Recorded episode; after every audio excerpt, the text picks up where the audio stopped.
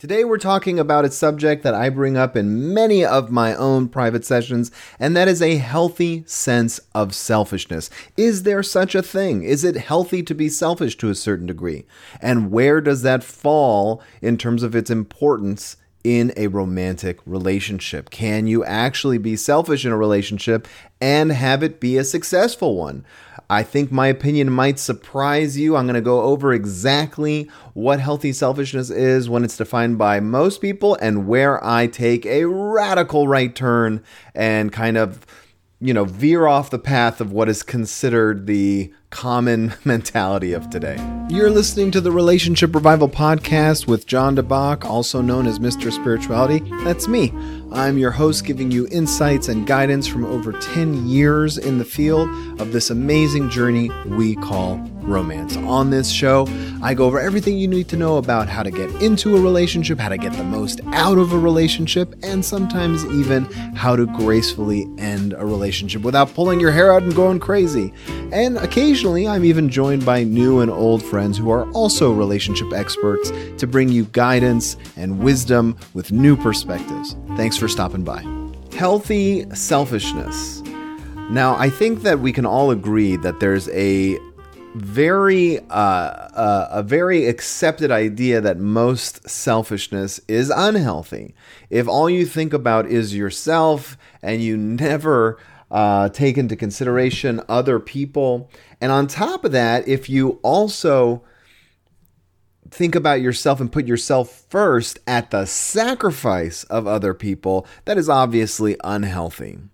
So when people talk about healthy selfishness in today's culture, what they're normally talking about, what they're normally referring to, is self care and setting healthy boundaries. So a lot of people who have a passive communication style, there are four different types of communication styles. I'm not going to go into them all right now, but there's assertive, there's passive, there's aggressive, and there's passive aggressive. They all have their own benefits, drawbacks, challenges. But passive people, people who tend to just acquiesce to whatever the person they're talking to or whatever relationship they're in, you know, they don't want to, it's easier for them to just say yes to whatever the person wants, put their needs second, and just cave, those people have a tendency to um, to sacrifice their own health, their own emotional health, mental and physical health, in order to serve the person that they're in a relationship with. These people uh, also have the tendency, people who have a passive communication style, to get sucked into cults a little easier and kind of look to leadership uh, in a very black and white way that they're right, they're wrong. So you've you probably have seen or you probably even know people with this passive personality. A great risk of having a passive personality is that you will sacrifice yourself for someone who is manipulative. So if you're in a relationship, a romantic relationship where someone is selfish and you are selfless in a sense, um, and they keep asking you to sacrifice what brings you joy, what might be healthy for you mentally, physically, emotionally, uh, so that they can be happy, that's a pretty toxic relationship. And in that case, people who are passive need to learn how to set boundaries. They need to learn how to have a sense of self care. Just like, you know, a Roomba, a little robot vacuum knows when it needs to go and charge itself before it can continue vacuuming, we as people have a certain amount of energy that we can expend on anything. And when we run out of that energy, we're useless. And so, ironically, self care, when done in the right context and within moderation, when self care is done in a healthy manner, not only are you servicing yourself because you are making sure that you have joy and balance in your life, but you're actually making yourself more useful for the person in your relationship because you're pre- you're preventing burnout and you're preventing yourself from being spread too thin and I see it all the time in couples where you have a very passive partner and they just you know, whatever the other person says goes. And what happens is eventually they take on more than they can chew, they bite off more than they can chew, and they're performing poorly on all fronts.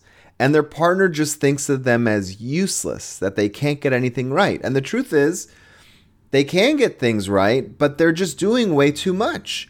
They might be running the carpool for their kids and paying for half the you know lifestyle and taking care of the other partner's emotional needs and doing a lot of household chores and fulfilling their sexual desires and meanwhile they've managed to crush their own soul down to this tiny little ball that gets stuck somewhere in their chest, hidden from view from themselves, and eventually that thing gets so concentrated that it explodes. The person can have a panic attack, they can feel overwhelmed.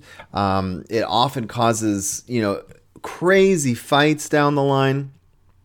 And so it's important for people who have a passive personality to learn to develop these boundaries. Um, in those cases where I have a couple come in and one couple is and one one person in the couple, one of the partners, is clearly being steamrolled essentially by the other, I'll gently suggest that the two have their own individual sessions so that I can address how that partner can set boundaries, as well as on the other partner to set expectations that are realistic for that partner. A reason people are uh, so able and, and willing to be manipulative and steamroll over their partner is because they don't accept that people have limitations. And this lack of acceptance is something that needs to be taught. So, what does this look like? What does healthy selfishness look like, especially in someone who has a more passive personality? Well, having a self care regimen, whether it be meditating, eating healthy, uh, exercising, and having a sense of self respect to say, I don't want to do that. You know, I've seen this in the bedroom. And I've seen this in things as simple as, you know, what kind of job the person's willing to take on. I've seen couples where someone has actually chosen an entire career path because they think it'll fit the lifestyle of the relationship more while casting aside what they really want, their real dreams, their real desires. And if there's if it's done with a full knowledge that you're sacrificing something and you're still willing to do that, it can be commendable. But oftentimes, what happens is they just say, okay. They don't discuss it, they don't explore their own sense of mental health and desires. And 15 years later, when they realize, hey, I really wanted to be an author or a filmmaker, or I really wanted to try being a pro athlete, the repression of those dreams without nurturing the sense that they've transitioned past them for one reason or another causes them to spend a tremendous amount of money down the line or have a, a, crazy amount of resentment towards their partner, and it's not healthy. You have to, in a healthy sense of selfishness, give yourself permission to enjoy things without having to actively be helping or doing things for other people, including your own partner. If you are the kind of person who wants to go and have a milkshake by yourself and read a book every now and again while you drink that milkshake. It's important to communicate that with your partner and say, hey, today's my milkshake read day. And they might laugh, and that's okay. But, you know, having these funny, weird, in in in uh, in Yiddish we call them meshugais, you know, meshugas. It's uh, it's the idea that everybody's allowed two and a half meshugas. Everybody's allowed to have these like two and a half little weird things about themselves that they need because there's this understanding in most people that, listen, people have quirks. People have weird things that they need to connect with. And that's okay. Give it to them. Let them have time. You don't need people 24 hours a day. In fact, sometimes that longing, that distance, where you let them go do whatever craziness they need to do on their own, builds a longing for them. In the Orthodox Jewish world, they even separate physically for half the month. Uh, it's a, a, a, practice called Taharas Mishpacha, or um, you know, nida. There's different terms for it. But that creates, or the idea is it creates longing. In my own practice, it doesn't create longing. In a lot of couples, it creates a lot of resentment. They don't approach it with the right mentality. But the thought is there. The thought, the the the attempt, the concept is there, and I think there was a good intention. It's just not taught in a way where people are mature enough to to really do it consistently in a positive uh, way uh, throughout, you know, for every couple. Some people have a, a lot more struggle with it than others. Now, where is this a dangerous thing? This this idea of having a healthy sense of selfishness. Where is this dangerous, and why do I get very nervous when people start throwing around these terms? And the and the reason I think it's a very dangerous road to go down is because most people aren't that passive most people have, especially today in this culture of social media where everything is about projecting your own self image. I find that most people just aren't that passive. They have a healthy sense of confidence in uh, in advocating for their own desires and their own passions, and there there's no shortage of people telling others do what you want, live the life that you want to live. If your partner doesn't accept who you are, leave them. There's a lot of toxicity going around. And it's very dangerous. You know, if you get someone who's already assertive or aggressive in their communication style and you tell them you need to be healthish healthy selfish you have to be, you have to learn how to practice a healthy sense of selfishness the person's already selfish the person already has boundaries they don't need any more selfishness in their life. In fact, a person like that might, in fact, be better served by learning how to be more selfless. There is a crazy amount of data, a crazy amount of research that shows how gratitude in your life is one of the key factors in the amount of joy you have.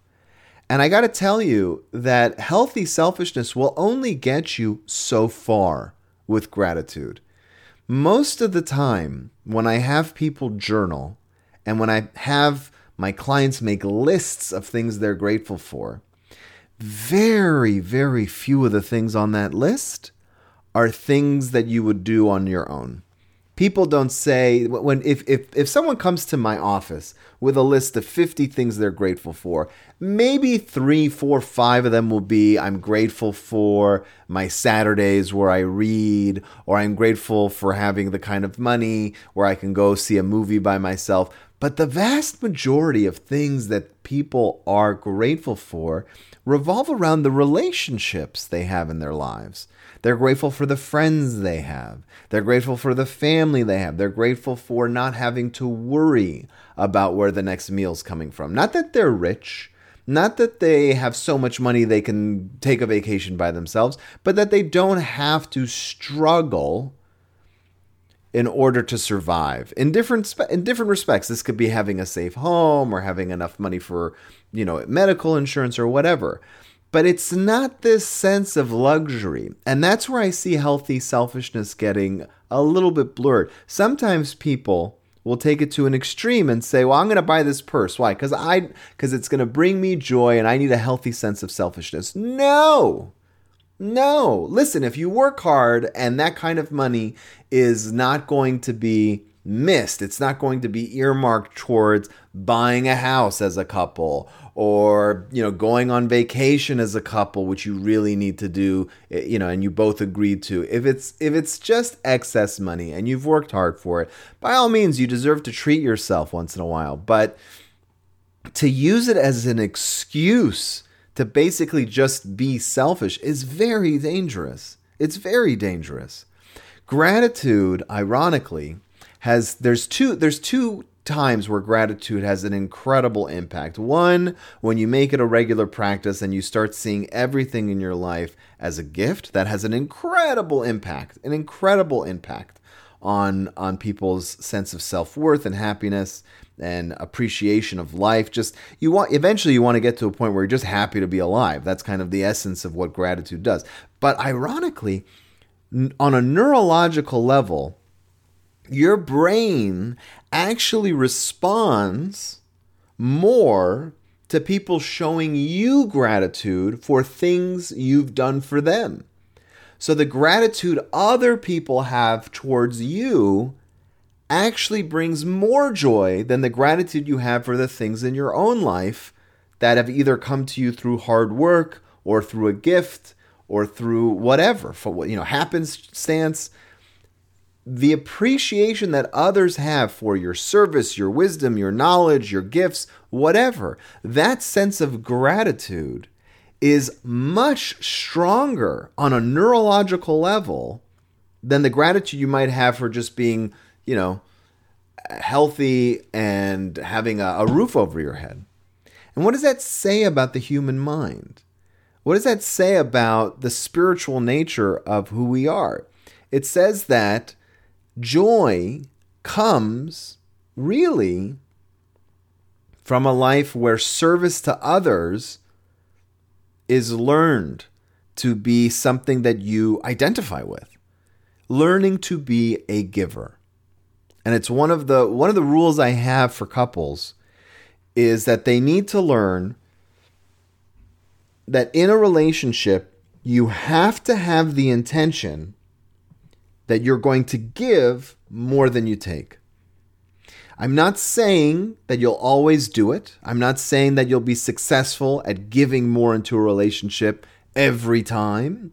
And sometimes you're going to be down on your luck and need to be the receiver of the good graces of your partner. But there has to be an intention there. There has to be an intention that if you want this relationship to be healthy, both partners need to learn to give more than they take. And this is why I'm radically suspicious of people who keep talking about this healthy sense of selfishness when it revolves around creating boundaries or self care or having self respect or balancing your needs with the needs of others as opposed to prioritizing others over your own needs. Sometimes in a relationship, I would say oftentimes actually, it's actually important to prioritize someone else's needs over your own. And the and the simple reason is we don't actually have that many needs. Most of our needs are really wants. I mean, when you come down to it, really, really, we just want most things. What do we need for survival? A little bit of attention, food, water, shelter. That's kind of it. That's kind of it. Those are our basic needs, right? Clothing, maybe you can throw in there. I guess that falls under shelter in some ways. But everything else, like when I hear people say I have sexual needs, not not really. No, you don't. You have sexual wants. And they might be very impassioned wants, and so you're confusing them for needs, but you don't have needs. And there are ways to address what's realistic, what's an actual need, what do you like. And look, you should have a, a, relationship where you can talk about your things you really want and come to an agreement about how the other person can help you get those. But really addressing your partner's desires, your partner's wants, even, and their needs over your own sometimes is quite healthy. Especially if you have a partner who recognizes the effort you're putting into that and wants to reflect that back to you. Because that's the ultimate relationship. The ultimate relationship I don't care if you're gay, straight, in a in a two-person relationship or in a seven-person polyamorous relationship.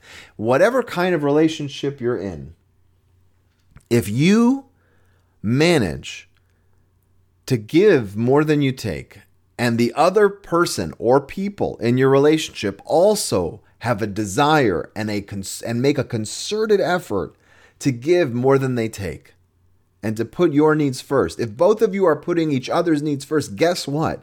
That is a relationship that will last forever. If you have two people who constantly or more, if you have more than two people fine, but if you have if you have two people who constantly ask, how can I bring this person more joy, more happiness, more convenience in their life over their own desires? That is a recipe for one of the greatest relationships you could ever hope for. So for me, practicing selflessness in a relationship is more important than practicing a healthy sense of selfishness. The one exception, of course, is when you already have someone who's selfless and is being manipulated by someone selfish. That's why I kind of started the conversation with, you know, what what happens if someone has a very passive communication style? That's not healthy. But if you learn, and this is kind of the transformation I strive for when I'm working with individuals as a relationship coach. If you strive to learn to enjoy being a giver, and that's what you're trying to do, you're trying to become the greatest giver, and there's a sense of selfishness in becoming a giver, that is the best sense of healthy selfishness you could ever have. If your sense of healthy selfishness is to learn to give and to be a better giver and to be a better lover, then yes, that is a very sense that is a very very commendable sense of healthy selfishness. But changing your character to learn to be a giver is not something that comes up when people talk about healthy selfishness. It's all about taking, taking more time for yourself, setting more boundaries for yourself, giving yourself permission to enjoy things that you like just for yourself. There, sure, there needs to be a little bit of that. But most people are already fine with this. Most people, the vast, vast, vast majority of people. I mean, it's very rare that I see someone who's being completely steamrolled and has been so selfless. There is a natural, a natural selfish instinct that we are born with. When we are kids, we cry. When we're babies, we cry when we're hungry. We don't care if our mom is asleep. We don't care. We don't care if they're tired or they're exhausted. If we want to be held, what do we do? We cry. And you know what? The adult in us comes later, but that child, that baby, that selfish person is still part of us. And, you know, if you're 40 years old that child has been part of your character for 40 years, whereas that adult may only be around for 20 years. So that selfish part of you has years and years of experience and manipulation, whether it be conscious or unconscious, under its belt. You don't really have to worry about it. The only time that I see that this has that that it really is an issue is if someone has trauma in their past where they've learned to become a submissive person as a means of survival. There's usually abuse in their past. Or if someone has been uh, caught in, a, in an affair and they've kind of had to come crumbling, you know, crawling back, begging for forgiveness, and the person is holding it over their head. I've had one couple where uh, shortly after, uh, shortly after the wedding, the person came clean about having a, a drug addiction. And in order to save the marriage, he had to go through a 12 step program and make so many commitments.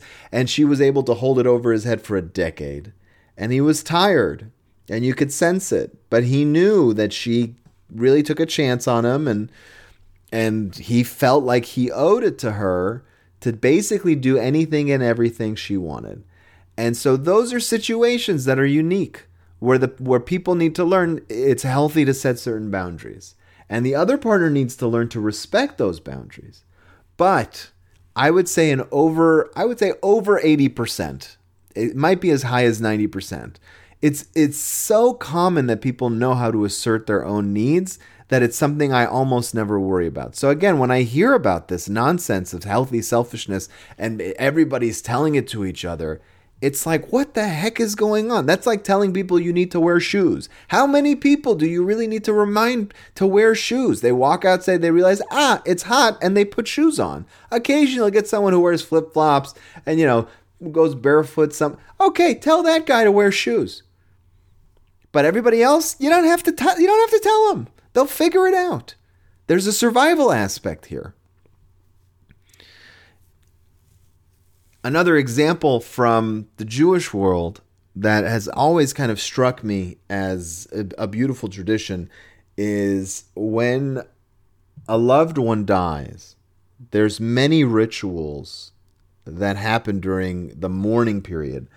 In, Ju- in Judaism in the Orthodox culture and, and many non-Orthodox cultures observe lots of parts of this mourning tradition but the, one of the biggest ones is that is that they cover the mirrors because it's not good to even have that sense of vanity. To look in a mirror for seven days after someone died. What do you need to think about yourself? Now is the time to not think about yourself. Sit in the memory of the loved one. I think sometimes it'd be great to practice that sense of selflessness before someone dies. What would a house look like if we didn't have mirrors for a couple days a week? If we didn't worry so much about the way we looked, the way we smelled, the way we presented ourselves, if we just put other people's needs, one day a week even, ahead of our own. Healthy selfishness is definitely an important part of surviving, but again, it's built in. You don't have to worry about it so much unless you have a beaten down person if you happen to be one of those people that feel like the other person controls your life, then yes, there are issues in your relationship and you need to talk to somebody. Because the ch- chances are if you if you're in one of those relationships where you feel like you have zero control, it's going to be hard for you to do it on your own. So get to a therapist, get to a counselor, get to somebody, talk to a family member and talk about how you might be feeling trapped. In those cases, healthy selfishness might be something you need to learn. But for most of us, it's just not an issue.